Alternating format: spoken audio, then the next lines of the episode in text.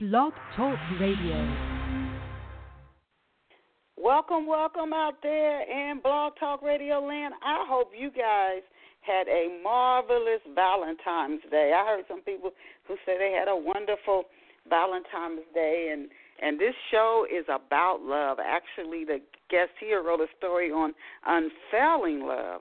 And that's what we hope for Valentine's Day and for for romance and just that agape love so we're going to talk a little bit more about that. And again, I hope you did have a wonderful, well, just two days ago, Valentine's Day, and now we're headed for what President's Day and the Oscars, so many awards and holidays and things that just keep coming, that keep us wanting wanting to stay engaged in life in this world and to keep moving forward. And our guest is going to going to talk to us about when we come into times when we may feel stuck or like, uh, you know what, it's not worth it anymore. So what do we do then? But before we introduce you to our phenomenal guest today, I want to leave this thought with you, and this thought is from Brian Tracy. There are no limits on what you can accomplish except the limits you place on your own thinking. I actually saw another person who's uh and I can't think of his name. His, his face is coming up in my mind. He's a successful person. He said the sky isn't the limit. Oh, I'm I'm the one who sets the limits for what I can do. But there are no limits on what you can accomplish except the, except the limits you place on your own thinking. So welcome, welcome, welcome again to this Saturday, February the 16th, off the shelf. Thank you for joining us. To our new listeners and to those who've been with us for 14 years. Want to welcome you again to Off the Shelf. And off the shelf listeners, how good are you at figuring things out before it is revealed? Whether it's something that's going on in the real real world or something that's going on in a movie or a book that you read, you are very good. You are all you have to do is read, let's say the novel's 300 pages. You read 150 pages, boom, you know who did it. Whether it's Agatha Christie, whether it's one of those, whether years ago was the Sherlock Holmes, Walter Mosley, his mysteries, but you knew who it was before the author revealed it. If you're that kind of person and you like mysteries for that reason, I think you will love, love pour over me. But you could also love, love pour over me if you value soulmates, you like romance, and you value friendships. There's also a complicated father son relationship in love pour over me. So you you've got from the cradle up something that is impacting you, a relationship with a parent, it's going to impact your relationships with your friends, your ability to make close and keep close friends, and somebody you were meant to spend your entire physical experience with. Your this what's going on between you and your parent, you don't know it at the time. It's going to impact your ability to track that person and to stay with them and to enjoy a long, healthy relationship with them. That's what you were meant to do, but how is your early conditioning going to allow you or disallow you to do that? If you value those things and you like learning life lessons while you're reading and being fully entertained, I really encourage you to get a copy of Love Pour Over Me right now. I tell people stop talking yourself out of it. Stop saying I'm going to get that book. I got to get that book, but you never do. Get the book. Somebody IM'd me this week, and I, I make I'm gonna make a note. I missed the IM, and and I and I haven't gotten back to the person. I want to, so you may want to get love pour over me, but like I have to respond to the person, you have to actually take the steps to click over to Amazon, eBookIt, Barnes and Noble, and order the book. And once you're done, you're done. And then you can start enjoying Love Over Me. So I encourage you to do that right now to go over and get your copy in print or ebook of Love Pour Over Me. If you're in the store and you don't see it, just ask the clerk to order you a copy of Love Pour Over Me by Denise Turney, and they can order a special copy for you because it's carried by the largest book distributors in the world. So please go do that now. Just click on over and get your copy of Love Pour Over Me. And let me know how you enjoyed the story. And now let us go and meet today's special off the shelf guest. Now, our special off the shelf guest this morning is Yolanda Cooksey, and Yolanda is a retired senior PDS. We're going to have to learn what that stands for. Having worked at the city of San Jose, she worked there, you guys, for more than 15 years. Yolanda, she loves music, the arts, sports, and walking. I love to walk too. We have a lot of the same passions. Yolanda is a published devotional author. She's been published in The Upper Room. I loved reading that magazine. And she was recently published in an anthology, The Short and Sweet of It, When the Right Word is a Short Word. Hmm, interesting. Yolanda is pursuing a master's degree in social work with a goal to counsel at risk youth and children in the foster system. That is so needed. Yolanda is a mother, grandmother, friend, and most importantly, a daughter of the Most High God. It is her dream that women truly learn who and whose they are. Even more, Yolanda is a contributor to Arise from the Ashes. We've had several authors who've contributed to Arise from the Ashes on Off the Shelf.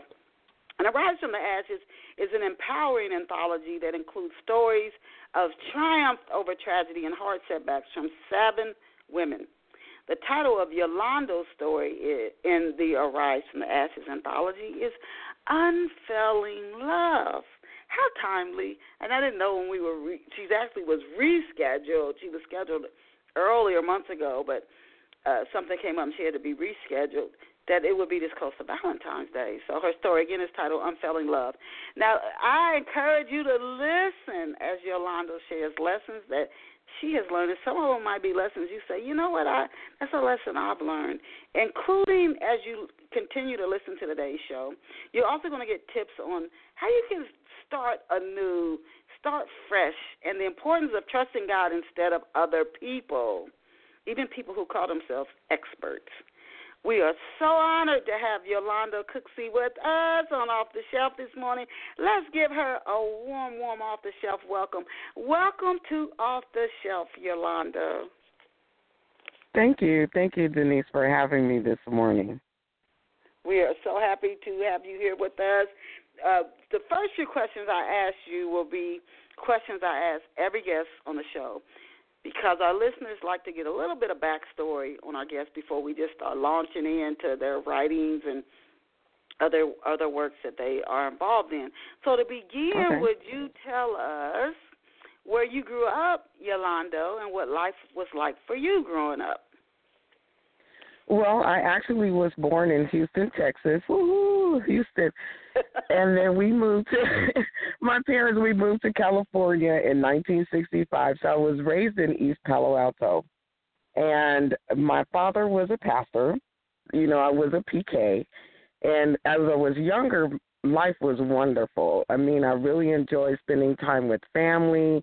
I was very close with my mom and my dad, and you know, just really enjoying life. And I have a brother. We're we are ten months and two weeks apart, so we're considered Irish twins because we're the same age from his birthday to my birthday, but I'm still the oldest. Uh, so I do enjoy family and uh, you know growing up. But once my dad became a pastor, you know things changed after that and just growing up in an environment of you know a little bit of isolation.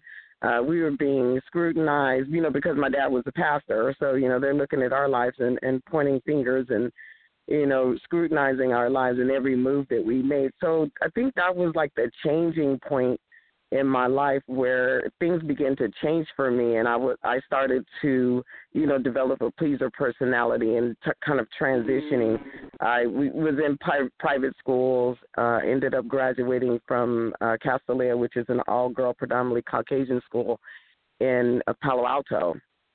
And uh then went on to college and then some things happened that transitioned my life in a different path that I did not plan well hopefully I didn't plan but you know god in his gracious wisdom allowed me to, to see that you know it was all for a purpose. Wow. Okay so it's you and your and your brother and the way you grew up my oldest brother is a pastor and uh, he's been pastoring over probably close to maybe thirty years. And i used to be a church secretary but um that that's one thing that pastors uh kids say you feel like all eyes on me. It's it's almost mm-hmm. like it's not like being a it's like almost being a celebrity but in a smaller uh context. I mean, it's not like where millions of people know you, but all eyes, and definitely on the past, there people are watching every move you make, and I guess sometimes that can make you.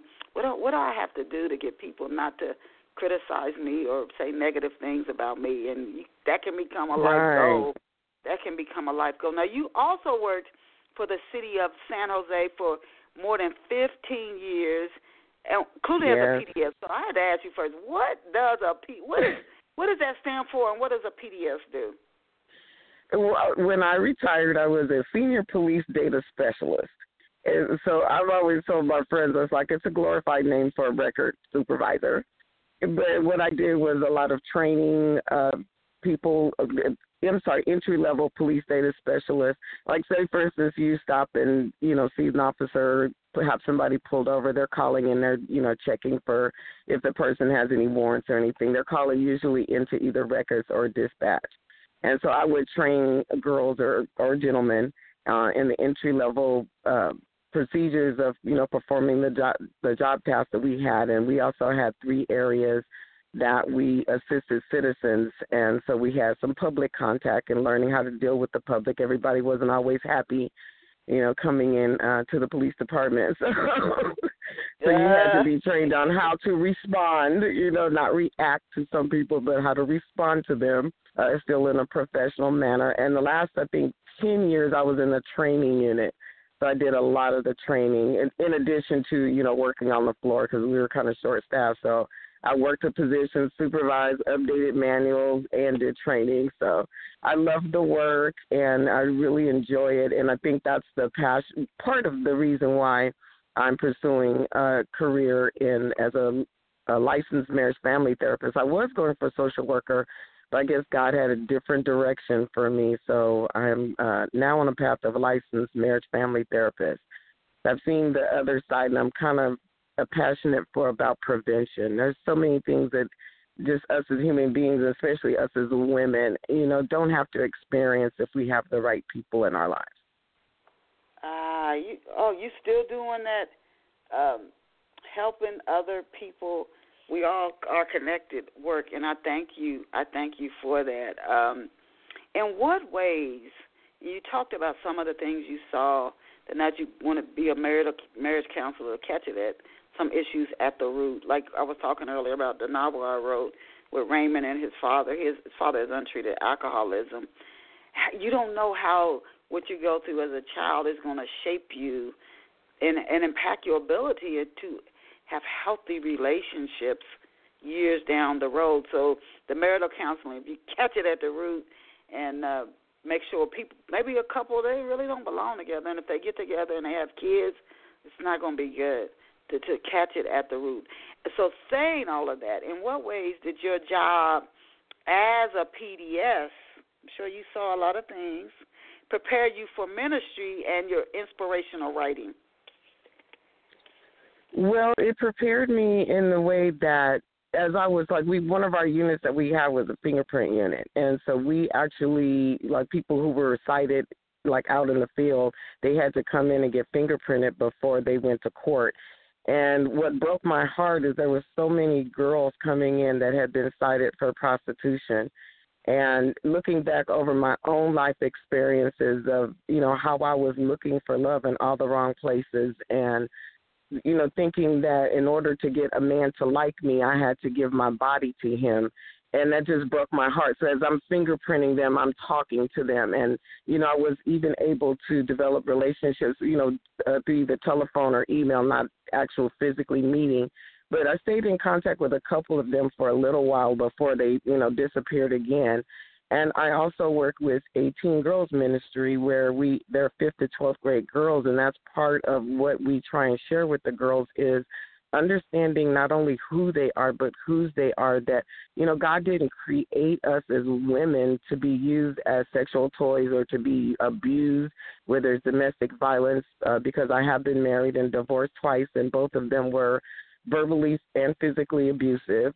So my experiences and and what i went through and how god moved in my life he's been using as not only a testimony but to help other women and specifically young girls. That's why I was talking about, you know, uh, mentoring and reaching these young girls. My passion is working with at-risk youth and foster children. My goddaughter was in the foster system, so I had a firsthand uh, experience with that system, and it's you know trauma up on top of trauma on top of trauma, and my heart just breaks for those kids, and just you know my God has just put me in a, on a path where I just need to give back. And if I can help one young lady, one teen girl make a different decision, you know, not get teen pregnant, you know, focus on education, get your degree, choose the right man and understand that you are worthy of love and not but not just what society calls love, but an understanding of God's love, what he has for us, if we would just be patient and wait. And I didn't do that. So I, I'm sharing with other girls and women now of, you know, how they can make that choice for themselves. But ultimately the choice is up to them. Ah, yes. We can't force people to do anything. They would generally go right back to the whole thing anyway. Yeah. okay. Yeah. What What did you dream of becoming, Yolanda, when you were when you were a kid? What did you want to be when you grew up? When I was a kid, I wanted to be a physical therapist. Uh, For some Ah. reason, I yeah, I love sports. I was never um a girly girl, you know, the foo foo girl, the hair and the makeup, and all. I was a tomboy. And so, you know, I was outdoors with dad changing the oil on the car or painting or cutting grass or, you know, doing things that typically girls weren't doing. And um I just, you know, that's just how I, you know, just wanted to be. So Okay, you wanted to be a you you. I, I'm a physical I'm, therapist is what I wanted. We we are we are a little over 15 minutes into the show, and I'm I'm hearing you you seem attract uh, attracted or or motivated toward service, where you're helping service serving others. Everything from Mhm. your little girl up, you you want to help other people. I think that's a beautiful thing. But almost every question or what the work you've done, it's leading down that path. How old were you when you knew that you wanted to be a writer? Well, I wasn't. I don't know what how old I was. I I think I turned to writing as an adult. I had grown up always, you know, because my like I said, my dad was a pastor, my mom was very involved with the church. We used to feed the homeless, and so I grew up in an atmosphere of service. I grew up in an atmosphere of giving. But I think that God still gave me, uh, you know, my own heart for giving once I grew up and went through the experiences. I've always been a giver. And so um as I grew up, then I you know, I kind of transitioned into my own, but I think I did the writing. I started journaling uh when I got to the point where I had point in my life where I didn't like where I was going. I didn't like what way things were do- what I was doing and I needed to I needed a change. I needed help. And I got down on my knees and I asked God to, you know, I've tried everything else but you and I remember the foundation that I was given, and so I started uh, going to church, returned going to church, rededicated my life to Christ, and they taught me about the church that I attended in Fremont, uh, Fremont Bible Fellowship. Uh, they taught me how to journal, and so as I'm journaling, I'm starting to write poetry. I'm starting to just really share. You know, God is just starting to speak through me, and, and everything is coming out on paper. And I was actually sharing with another friend of mine. I said, This is kind of scary because once it's out in print, it's like you can't take it back, you know? and you never know how people are, are, are going to think about you or, or, you know, or, or, you know, their perception. But, you know, God has really just spoken to me and said, It's not about me. This is going to help somebody because we all have a story. We all go through things. But like when I was growing up, it was always kept in the family, especially as African Americans. You know, we are to, you know, we keep it inside. You know, you don't tell nobody. Yeah. What goes on in the house stays in the house. And so many things happen to us as children that you know we didn't. We're now seeing the effects of it and are trying to figure out how to deal with all this stuff. And so mm-hmm. mine came out through the writing. That's what I use the journaling and and just you know pouring my heart out to God and through prayers and my poetry and yeah, that's where the writing came from. You know, it's amazing that um, that that you the, the church you went to taught you about journaling. I don't think most churches teach practical uh, self help type of work like that. That's a good thing. I think that's a good thing. Mm-hmm. Now, is your is your life's mission your writing part of your mission, or do you see it writing as another avenue to reach women, uh, particularly in, in uh, I think again about, about Valentine's Day. A lot of people probably felt crappy; they didn't have nobody, and I wonder how many people will go out and get into a relationship just to say I'm in one. I don't know where that comes from. I really don't. And it's a bad relationship. It's a bad one. Mm-hmm. You maybe having kids to raise alone, or the person is ab- emotionally abusive, psychologically abusive. They keep telling you all the mistakes you make, and everything that's wrong in their life is your fault. Or they're physically abusive or financially abusive, and you stay because you say, "Well, at least I'm not by myself." so is that do you see your writing you started journaling like to help yourself but do you see writing as another avenue uh, to reach women as a part of your ministry yes it, it's amazing that you said that i think when i started the writing and started journaling how i felt and what was really going on with me i had never really taken a look at what i wanted or understood who God created me to be. Like, you know, God created us as women as emotional creatures. By nature, we are nurturers. So that is our desire is to be loved. But because we don't understand not only who we are, but who created us and what love is really about, we've fallen for the lie that society has given that love is about sex. Love is about, you know, in, in in a relationship with somebody, regardless of how this person is treating you, that still means love. And I can speak to that because I did that myself. Like I said, you know, I was in both the marriages. My first marriage was ten years, and my second marriage was seven years. Well, almost seven years. But both of them were relationships that, you know, uh, well, first, I, the first relationship marriage was I got pregnant, and we ended up getting married you know, because I was the pastor's daughter, so it's not good for the pastor's daughter. So, you know, we mm-hmm. he agreed, but you know, I mentioned to him he agreed, and, and you know, we ended up getting married, but that wasn't who God had for me. And then the second time, it was after I had given my life to Christ, had you know remained pure, um, you know, waiting for my husband, and it was a friend who I had known before. He had also given his life to Christ. But on the day that I got married, the Lord told me not to marry him. And I'm like, I'm looking around at my friends like, wait a minute, everybody's getting married. I, you know, I'm, I ain't getting no younger. And, you know, so I allowed that pressure instead of trusting God, I allowed that pressure to take over and I married. The first two years were wonderful, but then you know, it went a different way. And sometimes we as women, we get with a man because we feel that we can change him. And the thing is, if that man is not doing what you are desiring for in a relationship in the first place, he's not going to change. You have to you have to understand. We as the women have to understand that you know we have to know who we are and what we'll accept, what we won't accept. And so I think you know the writing that I'm doing because I'm actually working on a, a another piece of well some more books, but the writing is a overall understanding of you know this is a journey. Our, all of us have a journey in life. This is a path. Each of us have an individual path that we've you know been put on, but we have a choice in understanding that okay wait a minute just because this is what society says doesn't mean that I have to believe that. I have to believe if I'm going to choose God, I have to believe what God says.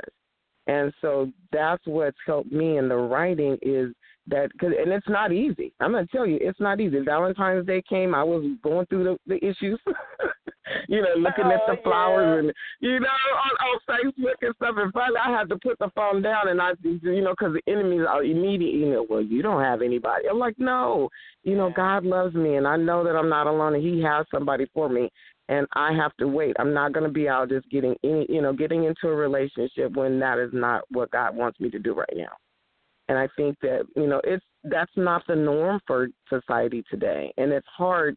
It's a, it's going against the grain. You know, so it ma- it makes it hard for women to even men, you know, to say, "Hey, I want to do this and that," but then you've got this other, you know, agenda being pushed on you that it, it makes it really hard, and you really have to make some difficult decisions. Oh my goodness! And I, you know what? I I saw this year. I saw the Galentine's Day. You know, if you whether you're in a relationship with a, a a guy or not, if you're a woman or vice versa, the fact that you got great friends, you could. I mean, that the love from your friends. Don't don't discount mm-hmm. that. Don't discredit that. And then people saying, "Oh, I, they love their singleness." It's there does seem to be a push to be coupled up all the time, but I'm telling you, rather be single than in a horrible relationship any, any, any, any, any day. Um, That's true. So who, who, who, as we go into your story, Unfailing Love, I want to ask you who or what inspired you to pursue writing? I know you started journaling. Is that where you got your is that where your your passion for writing and your love of books came from? Yeah, well, I've always had a love. I've always had a love of books. I like to read, um, but when I started journaling, I went to a um, oh, what's it called, uh, Mount Hermon Christian Writers Conference, and that was where I got my first exposure to you know? Because somebody looked at one of the poems that I wrote, and they were like, "Oh, you need to write a book." And I'm like, "Okay, well, I don't know anything about writing a book." And then another friend of mine went to the conference, and I went with her. And I've been almost every year except for like three years, and so that's where I've kind of gotten, you know, my feed. And then I met Paulette, uh, and you know, she has been such an inspiration, you know, with her writing, and then her helping other people to write. And so she, you know, did the compilation and you know asked for people to become involved in it and it was such an awesome experience because it was just my second time and it was just like oh my god this is amazing so and you know it's funny because sometimes you you want to write and you want to put things out but then the enemy is like nobody's going to read this nobody's going to care and so then here comes Paulette and she you know gives this this this opportunity and and it's been so amazing because the women that have purchased the book and read it, all the stories are wonderful. But you mm-hmm. know, like mm-hmm. some have come back and they say they really enjoyed my story because they connected with it. They saw themselves in it, and they saw how maybe they can make some different choices and you know, uh, get out of relationships or even stay in a relationship, but you know, change their dyna- dynamics and change their thought process and their mindset, and not focus so much on the man, but focus more on God.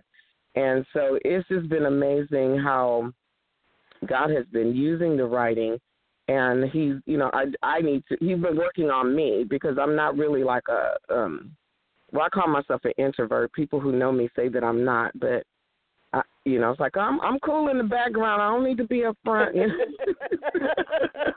know? but, then God keeps doing stuff where He put me. Oh no, you go up there, the girl.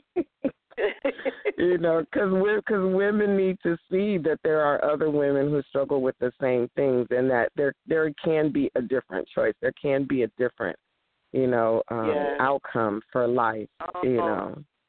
I'm thinking about me myself, and then other, especially when young. I'm older older now, my middle years, but I can remember in my early like late teens and twenties and I thought I knew what I was doing and so certain the choices I was making. But I see younger people even now making similar mistakes, especially with relationships. I think the thing is nothing nothing to me impacts us more than relationships and it's painful mm-hmm. to young people in the wrong relationships and you know i like i'm like i i can't guarantee anything but i'm pretty sure this is not going to get better for you but i can't i just got to sit back and you have to learn for yourself. I can give you advice but you have to learn for yourself. But the work you do and then you know like any woman talking to another woman like you can't tell somebody what to do but you could say have you really thought that through? Or have you noticed how he that's all you can do make your own decisions that's it yes but to but to try to help where you can. So how where did you meet Paulette, and how did you get started with the anthology Arise from the Ashes? Uh, I met Paulette a few years ago. I went to hear her speak at a conference, and that's how I met Paulette. I met her through Donna Donna Moses, and so oh, um, that's yeah. So Donna Moses knew Paulette. We went to I went to the conference with Donna, at, because Paulette was scheming. She's an awesome speaker too. and so we um that's how I ended up meeting her. So then she found out that I write and you know was working on some projects and so we um she sent an email when she sent out about you know to inquire about people that were interested in participating. And so I was like, "Oh, okay, yeah, I can." I was a little nervous. but I'm glad I did. I'm glad I did. It was a wonderful experience. Yeah, and look how you, how you who knows how many other doors that will open for you. Now, what inspired you, Yolanda, to write Unfailing Love? Why did you choose that particular topic? Uh, I choose chose that particular topic because, as you say, or I mentioned earlier, that you know women are created as nurturers, as um, when, you know we have that need to be loved, and the experiences that I went through and the things that I went through, and that was one of the things I wanted to share with Arise from the Ashes because I went through so many different experiences. I lost a son. My first son uh, passed away at six weeks old, uh, which sent me on a spiral of you know drugs and alcohol and prescription medication, drugs and alcohol, and you know trying to dull the pain, and then you know going to men to fill that void that only God can fill. So I was searching in love and began, you know, when I was a teenager, you're looking for love in all the wrong places. I didn't feel that I was receiving it at home. I wasn't validated as a young girl and so I I went out searching for love from others. And, you know, growing up and this was just my personal experience, you know, I was dark skinned, I wasn't light skinned. Uh, you know, I wore glasses, you know, Coke bottle glasses, so I wasn't what society deemed as, you know, the pretty girls. And so you wasn't I wasn't like one of the ones that was, you know, the first one picked for the dance or the first one picked for dating or, you know, different things like that. So I ended up developing a pleaser personality and felt that, you know, me being in a relationship, like you said, whether it was a, a harmful relationship or whether it was a good relationship, I, I was with somebody. And to me, I didn't fit in. And as I learned that, you know, God showed me that that wasn't true love, that, you know, the unconditional love of Christ was what is true love. And then He helped me develop that intimate, personal love relationship. I mean, I fell in love with God. I fell in love with Jesus Christ, and that has been the foundation to help me understand not only who I am, but whose I am. And, and it gives me the strength to not be in relationships that are not pleasing, that are not, you know, from God or God ordained. And I understand now that I am deserving of love. I deserve to be loved the way God wants me to be loved because He only wants the best for me. And if I yeah. go out looking for, and they see, every time I've gone out looking for a relationship, I've messed it up because it's not God's best for me. And so Mm-hmm. now I'm waiting. You know, if if he has somebody in this life for me, fine. If it's not, that's fine too. And that took a lot of strength to say that. But I understand that God loves me. And when you Yeah. really grasp that God loves me, that He's there's nothing that's going to happen in my life that God hasn't already ordained. So if I want Mhm. somebody, it says for me to commit my ways to Him, and He will give me the desires of my heart.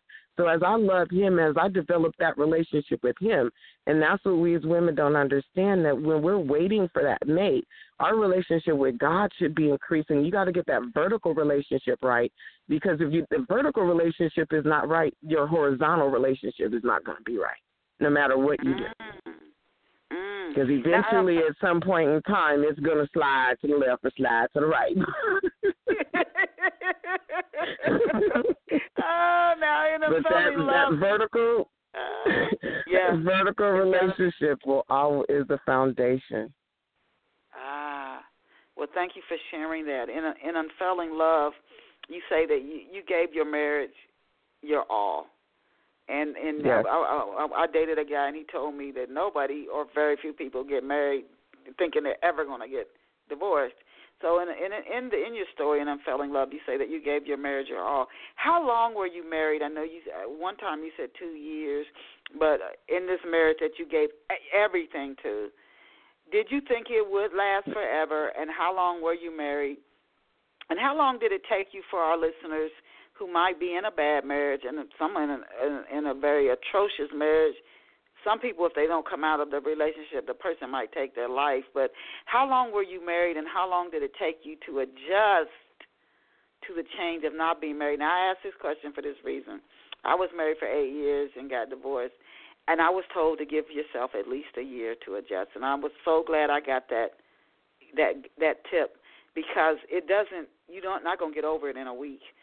So I wanted to just you share your personal experience, uh, how long you were married, and how long did it take you to adjust to the change of not being married. I was married for ten years, and um, it took me. Oh, I want to say ninety. I got married again in ninety seven. So it was seven years, but it was ninety. There were two years after I got divorced. There were two to three. It was almost three years where mm-hmm. I just, you know, I was a single mom, had two sons. I was living in Los Angeles. Ended up moving back home with my parents until I got my own place. So I was kind of like, you know, buck wild. Because at mm-hmm. this point, I had not rededicated my life to Christ and mm-hmm. because I was hurt, and, and and even in that marriage, I wasn't going to church. Um, I didn't have a relationship with Christ when I was growing up.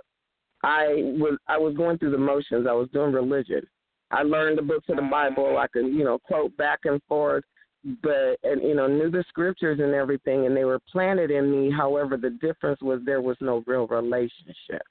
Mm. And two three years after I got divorced, like I said, I mentioned earlier, and you'll read some of the part of the book.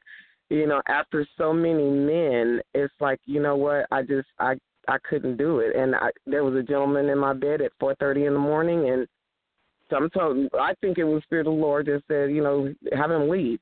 And I got came back in the house and got on my knees and said, Lord, I can't do this anymore. I don't like what I'm becoming. I don't like who I'm turning into and I need to change. I said, but I can't do it without you. I've tried everything but you, and your word says to test you, and I'm going to try you.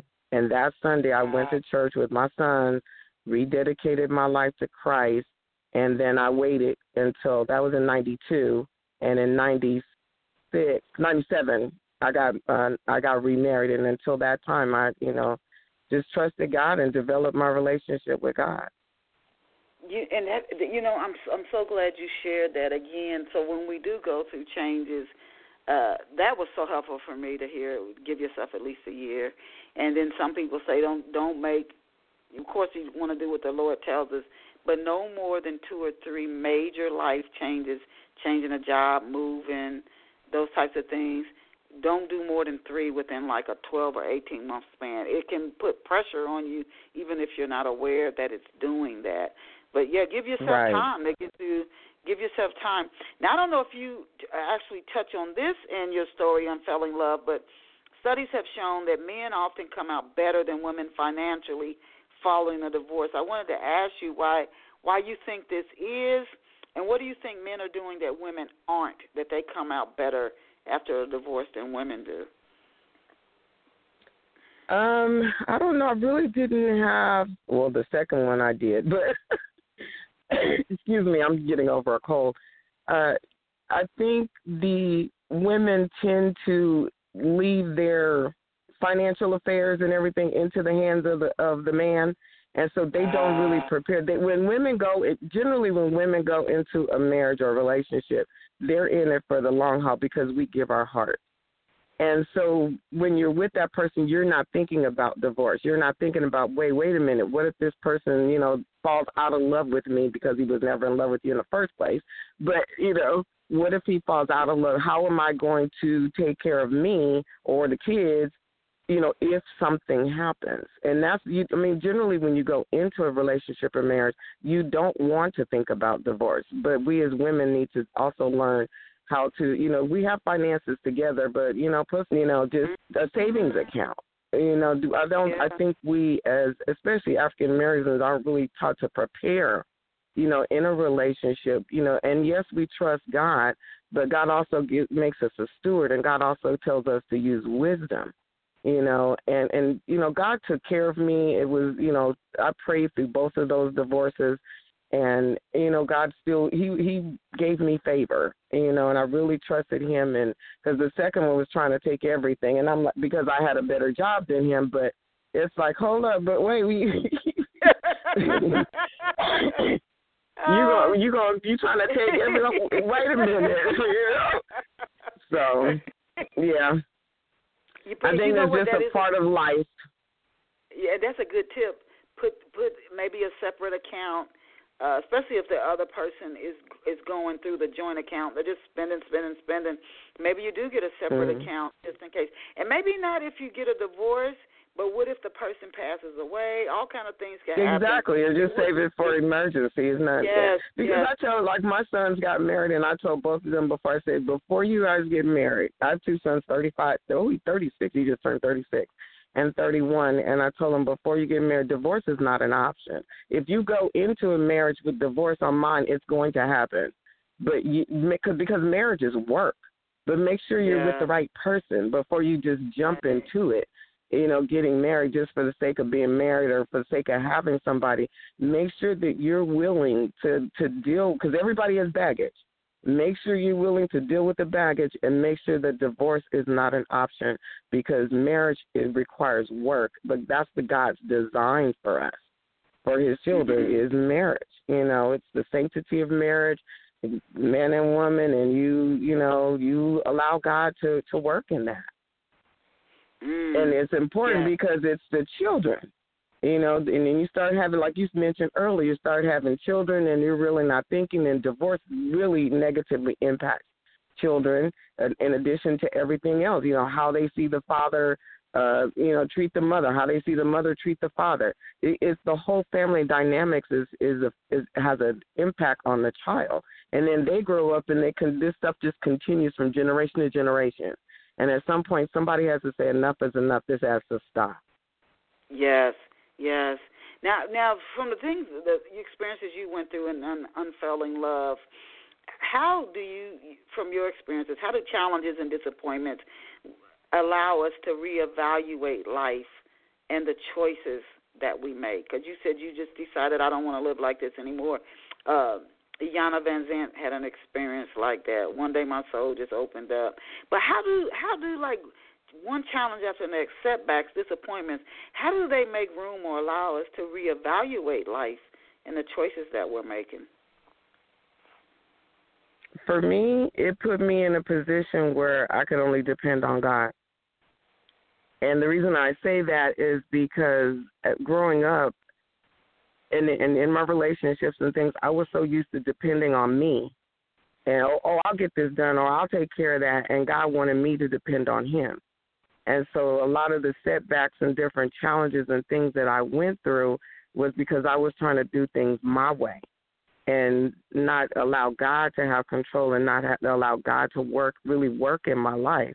And since I've done that, I've watched and I've noticed the difference and like I don't it, it really helps to you know not get so upset like I used to before um it, it brings about a peace in me that even though I may struggle at that time or I may cry I may go to you know bed holding my Bible or on my knees and, and crying out to the Lord I may go through that but at the end result when God comes through and he answers that prayer and he does it way so much better than I could ever dream or think of or imagine I'm like, oh my God, what took me so long to understand that? And so that's Mm. what I think, you know, um, you know, the world wants you to think or, you know, even with the you know, the women empowerment, is think is teaching us to depend on self. When God's message is I want you to depend on me. And I have nothing against women's empowerment. You know, I'm for women's rights and different things like that. But when we get to the point where we're depending on self, that's a that's a deceptive move that God wants us to depend on him, not on us. Because if we depend on other people or we depend on ourselves, we're gonna fail. We we we can't always depend on ourselves. Sometimes there's gonna be something that comes in your life that you're not gonna know what how to deal with. And it, and it's going to destroy you. But if you don't if you have God it can't destroy you. Mm. Yeah, yeah. The, that's just been my experience. This, you know, and I'm yeah. just sharing that. That's, you know, everybody doesn't believe that, but that's just been my experience of how God has, you know, really been moving in my life. And and again, thank you for thank you for sharing that. We do come up against situations where it's I don't know what to do. I don't know what to mm-hmm. do. And maybe that's one of those where you have to reevaluate your life and the choices you you like. I'm making bad choices, but I don't know how to stop. Where you you, mm-hmm. you have mm-hmm. higher guidance. Now, why does it take courage to hit the reset button and start over? We know we're doing the wrong thing, but we just keep doing it. Why does it take so much courage to hit that reset button. You you did it and start over. Because it takes courage to be vulnerable. Mm. When you when you when you take courage to sit back, because sometimes God will show you pride, He will so, show you selfishness, He will show you, you know, things about yourself, and be like, "I'm not like that. I don't do that." And yeah, you do. and but it takes courage and it takes strength to say, okay, Lord, let me back up. Let me put you first and then and let me allow you to have reign in my life. We sometimes as Christians uh, or believers, we want to be saved, so we accept Jesus as Savior, but we don't accept Him as Lord. We don't accept God's word as the final authority over every area of our lives. I went through myself, and He's been working through me to where I trust Him in every area of my life now. Because I used to be where, hold up, Lord, you handle that over there, but I, I got this. I don't need you over here. and you know, and be like, uh, uh, yeah, you do. And so, you know, it, that that challenge of of that takes courage to sit back and do nothing and say, "Oh wait, I'm I'm waiting on an entity that I can't see, I can't touch, I can't feel to move in my life, but he's real and he does move. And he I've seen him move. And so, mm-hmm. you know, because of what I've experienced, nobody can tell me any different because I know for myself. And every person has to have that experience so that yes. they can see for themselves and speaking of that, when we talk about experiences and uh, letting the Lord lead us, back to the title of your story and what many are looking for in this world, and some begging for it. Uh, can is it possible for a man to offer a woman unfailing love? You said we all have baggage, we all are working through things. Is that even possible? Yes, but only with God. Because that that is coming from the unfailing love is coming from the Lord. It's just been exercised through us. Now, what steps? What mm-hmm. steps, Yolanda? You said you wanted to get involved, like in, in social work and now marital work, working with people with marital counseling. What steps can each of us take to lead young girls toward real love and away from future domestic violence? I mean, the domestic violence st- statistics are staggering, staggering. Yes uh, yes. sexual abuse, etc., to lead young girls away from this, away from these hurtful, hurtful, damaging relationships that might start off sweetly but end very, very, very badly. What can each of us do to take steps to gear young girls towards unfailing love? Well, I think the first step that we can do, especially as the older women, is living the lifestyle that they need to see. And we need to model the behavior that we're trying to get across to them. And we also, the second thing is having that open, honest, transparent, vulnerable conversations with them. It's not where, you know, you're telling your daughter, oh, okay, you're not going to date or you're not going to do this and you're not going to do that. Sit down and have a discussion about it and then ask her, what do you think you should do? Based on what we talked about, based on, you know, look at some statistics. You know, the internet is available. You can Google anything. It'll give you statistics of girls who are being kidnapped, girls who are being human trafficked, girls who are in, you know, uh, physically abusive relationships in high school, in elementary school. And if you look at those statistics and we sit down and we teach our daughters that this is, you know, this is what's going on. This is, but you have a choice. You don't have to choose to go this path but then also to the, the first thing should be developing a relationship with Christ, because without that foundation with God, they're going to come up against things in their life that they're not going to know how to deal with. And they have to know who they are and whose they are. They have to understand that they are princesses, that we are queens, that we get our education, that our body is is not a tool, it's not a toy, it is something precious, it is a gift. Our sexuality is a gift to give to our husbands, and we when they truly understand that, then they are able to make some different choices for their lives. I've seen it happen in the girls some of the girls' lives that, that we've mentored uh through Grace it's called Grace High Ministries and um it's just amazing how you know God really moves in the lives of the girls, but then they also have to go home to some environments, you know, sometimes that are not modeling that behavior. And then to us as older women who are, you know, walking with God, who are being obedient to the word, we're not always sharing and mentoring those young girls. We all need somebody. We all were created for connection and connectivity. And these girls need somebody to reach out to them to let them know that, hey, you can make some different choices in life. And if you are a woman, a godly woman that's doing that, we need to reach out. We need to let these young girls know that somebody cares about them. Oh, that's so powerful. And you know, not only when I said that, like the domestic violence statistics are, they are, they are really staggering. I mean, it's, mhm, uh, it is so. I mean, just that alone is, oh my God you think how many young girls are just stepping in it is oh it's just heartbreaking and then mm-hmm. the sex trafficking is just outrageous yes. it is outrageous and so that is aside from domestic violence that is aside mm-hmm. from you know molestations and I mean, it's just so we need to be there for our young girls. We have to be. We have to be. It's just too much going on. What What do you hope that readers gain from reading unfailing love? I'm hoping that they gain an insight into developing an intimate personal love relationship with Christ. Okay. That's like I said. That's that's just been the foundation um, for me as as a catalyst to learning to love myself, to appreciate who I am, to appreciate who God created me, that I'm fearfully and wonderfully made, that I'm worthy, that I'm a, a princess, that I'm the apple of his eye, you know, that I'm a daughter of a king and I'm heir to a throne. And and that is just an amazing feeling when you under when you truly understand just who you really are.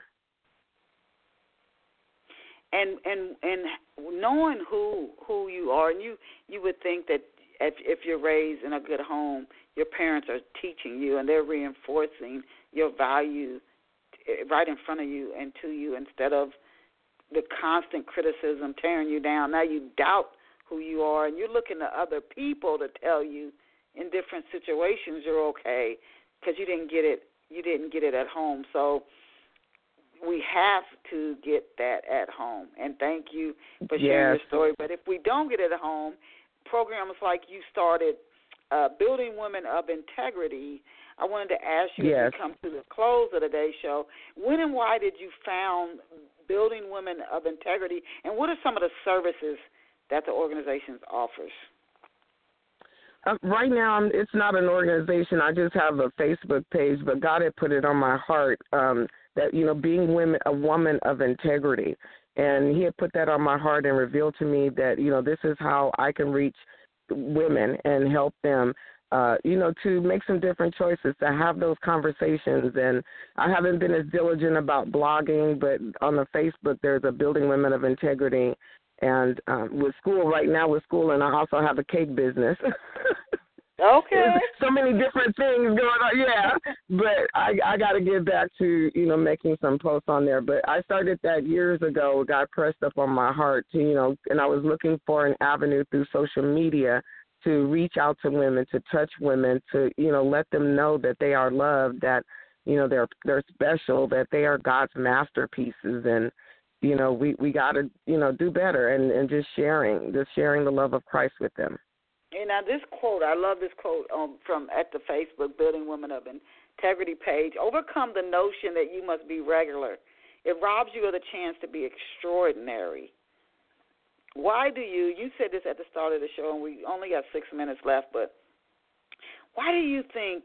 Uh, and again, you said you fell into this, and I've certainly fallen into it. why do you think we try so hard to fit in or be like other people? Why are we so scared to be our authentic self? Because that can be lonely sometimes. Being your authentic self can um isolate you. It could leave you, you know, people look at you differently. Those who used to be your friends don't want to be your friends anymore.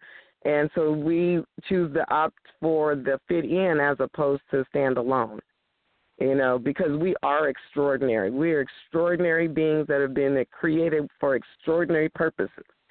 And you know, God wants us to do some some extraordinary things. We're not just ordinary. We're not made to just fit in. But when we don't know that and we're not taught that and nobody ever speaks that into our life, then we don't know. Okay. Now, how did you get started writing for the Upper Room? Do you did you get a uh, one piece uh, published with them, or did you write several articles with them? Um, I wrote a couple articles with them, and I met the editor at the uh, Mount Hermon's Christian Writers Conference and have kept oh, it. That's she's also the yeah she's also the one that I did the um compilation of um the sh- the book the short and sweet of it. Okay. With the words, yeah. So I'm I, I've made a lot of connections through the Mount Hermon Christian Writers Conference.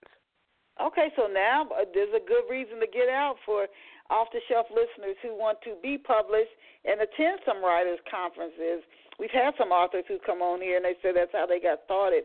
They met a literary mm-hmm. agent or somebody at a writers conference. Uh, it, can you just give us briefly uh, what's your writing process like? Do you start with outlines, character sketches? How do you develop a story or an article? Well, initially I just start with whatever God gives me. I just I just sit down and write and then I go back and structure it like what's the message? What am I trying to get across? And and then I structure it like that. Okay, so just with the with you start with the message first. Do you think you will ever like have you, or do you think you will write a novel in the future? Yes, I'm working on that. oh, okay. Can you give us a glimpse into what that novel is about and when we can expect to see it on the market? the novel is about my life story, but it's a little bit more than just the unfailing love. It covers the whole aspect of not only relationships but just life period and on a journey, a path of um, you know, discovering me. And I'm hoping it will be out next year, spring of next year around Valentine's Day. Oh, oh see there? That's good. That's good. That is great timing. And please let me let me know. You can either let me know through Paulette or through the show when it comes out, so we can let our listeners here know uh, when your when your novel comes out. Now, where can off the shelf listeners get a copy of Arise from the Ashes and any other works or anthologies that you have writings in? Well, they can either reach me for a, individ- a signed book through the Building Women of Integrity at gmail.com, or they can get the book on Amazon, Barnes and Noble. Okay, yeah, so Barnes and Noble, I think. But if they Amazon. want a signed copy from me, it would be G- through Gmail, the Building Women of Integrity at gmail.com. Okay. Now, are you on any social networks? If you are, can you tell us uh, where off the shelf listeners can connect with you via some social media site? I'm on Facebook, Instagram, LinkedIn, and Twitter. Except for okay. I don't tweet that much. I'm still oh, okay. trying to learn all of that, all of that stuff, but mostly on Instagram and Facebook. It's so much. It's so many of them out there. So you know, you pick a mm-hmm. few and you just work it. We want to thank you, Yolando Cooksey. Oh my goodness, what a blessing, what a blessing you are. So we want to thank Yolando for being here with us, and we certainly thank all of our off the shelf listeners, whether you're catching the show live. There's so many ways to listen to off the shelf. We're uh, Rainbow Soul, iTunes, uh, people to chat room, people dial in. There's so many ways people catch off the shelf live or in the archives. We want to thank you for being here with us on Off the Shelf this morning. And we want to thank Yolanda and encourage you to to support her, Yolanda Cooksey, and I'm gonna spell her first name Y O L A N D O Cooksey C O O K S E Y. She is a contributor to the Short and Sweet of It when the right word is a short word, and she's also a contributor to the anthology Arise from the Ashes. And her her story, it's a true story, and Arise from the Ashes is titled Unfailing Love. So thank her for being here with us this morning, and and thank you. And as I tell you, you are incredible. You are amazing. You, as Yolanda said, you are extraordinary. So go out and create a fabulous, a fabulous day for yourself. Yolanda, I'll shoot you an email. Bye for now. All right. Thank you. Bye bye.